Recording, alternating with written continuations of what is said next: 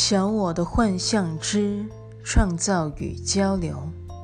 一，虽然小我幻象的个别性本身无足轻重，但无可讳言的，事件愈具体，修正的效果愈大。虽然心灵的本质原是十分抽象玄虚的，小我的幻象却相当明确而具体。人心自从分裂以后，其中一部分便开始具体化。具体有形的那一部分会相信小我，因为小我正是靠此具体性而存在的。小我所在的那一部分心灵，相信你的存在只能靠分裂。之说才能交代得清楚。二，小我所见到的一切都是自成一体的个别生命，它们之间没有实存生命 （being） 的关系，因此小我基本上是反对交流的，除非那交流能帮小我巩固，而非消除它的分裂状态。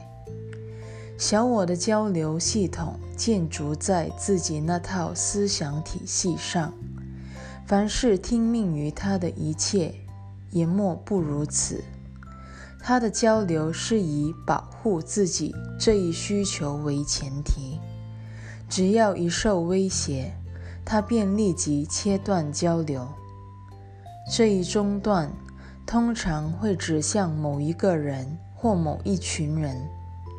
小我思考的具体性会使它在普遍应用于非抽象事物之际产生偏差。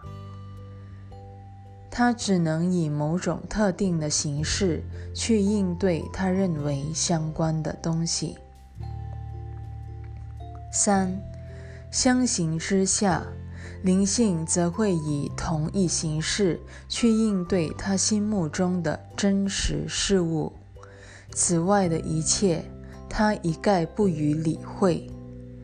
他也无意去证实什么才是真实的，因他知道，凡是出自上主创造之物，必然真实不虚。由于灵性始终圆满而直接与。造物主交流，故他与造化的每一部分也一直处在圆满而直接的交流状态。这交流其实就是上主的旨意。创造与交流根本就是同义词。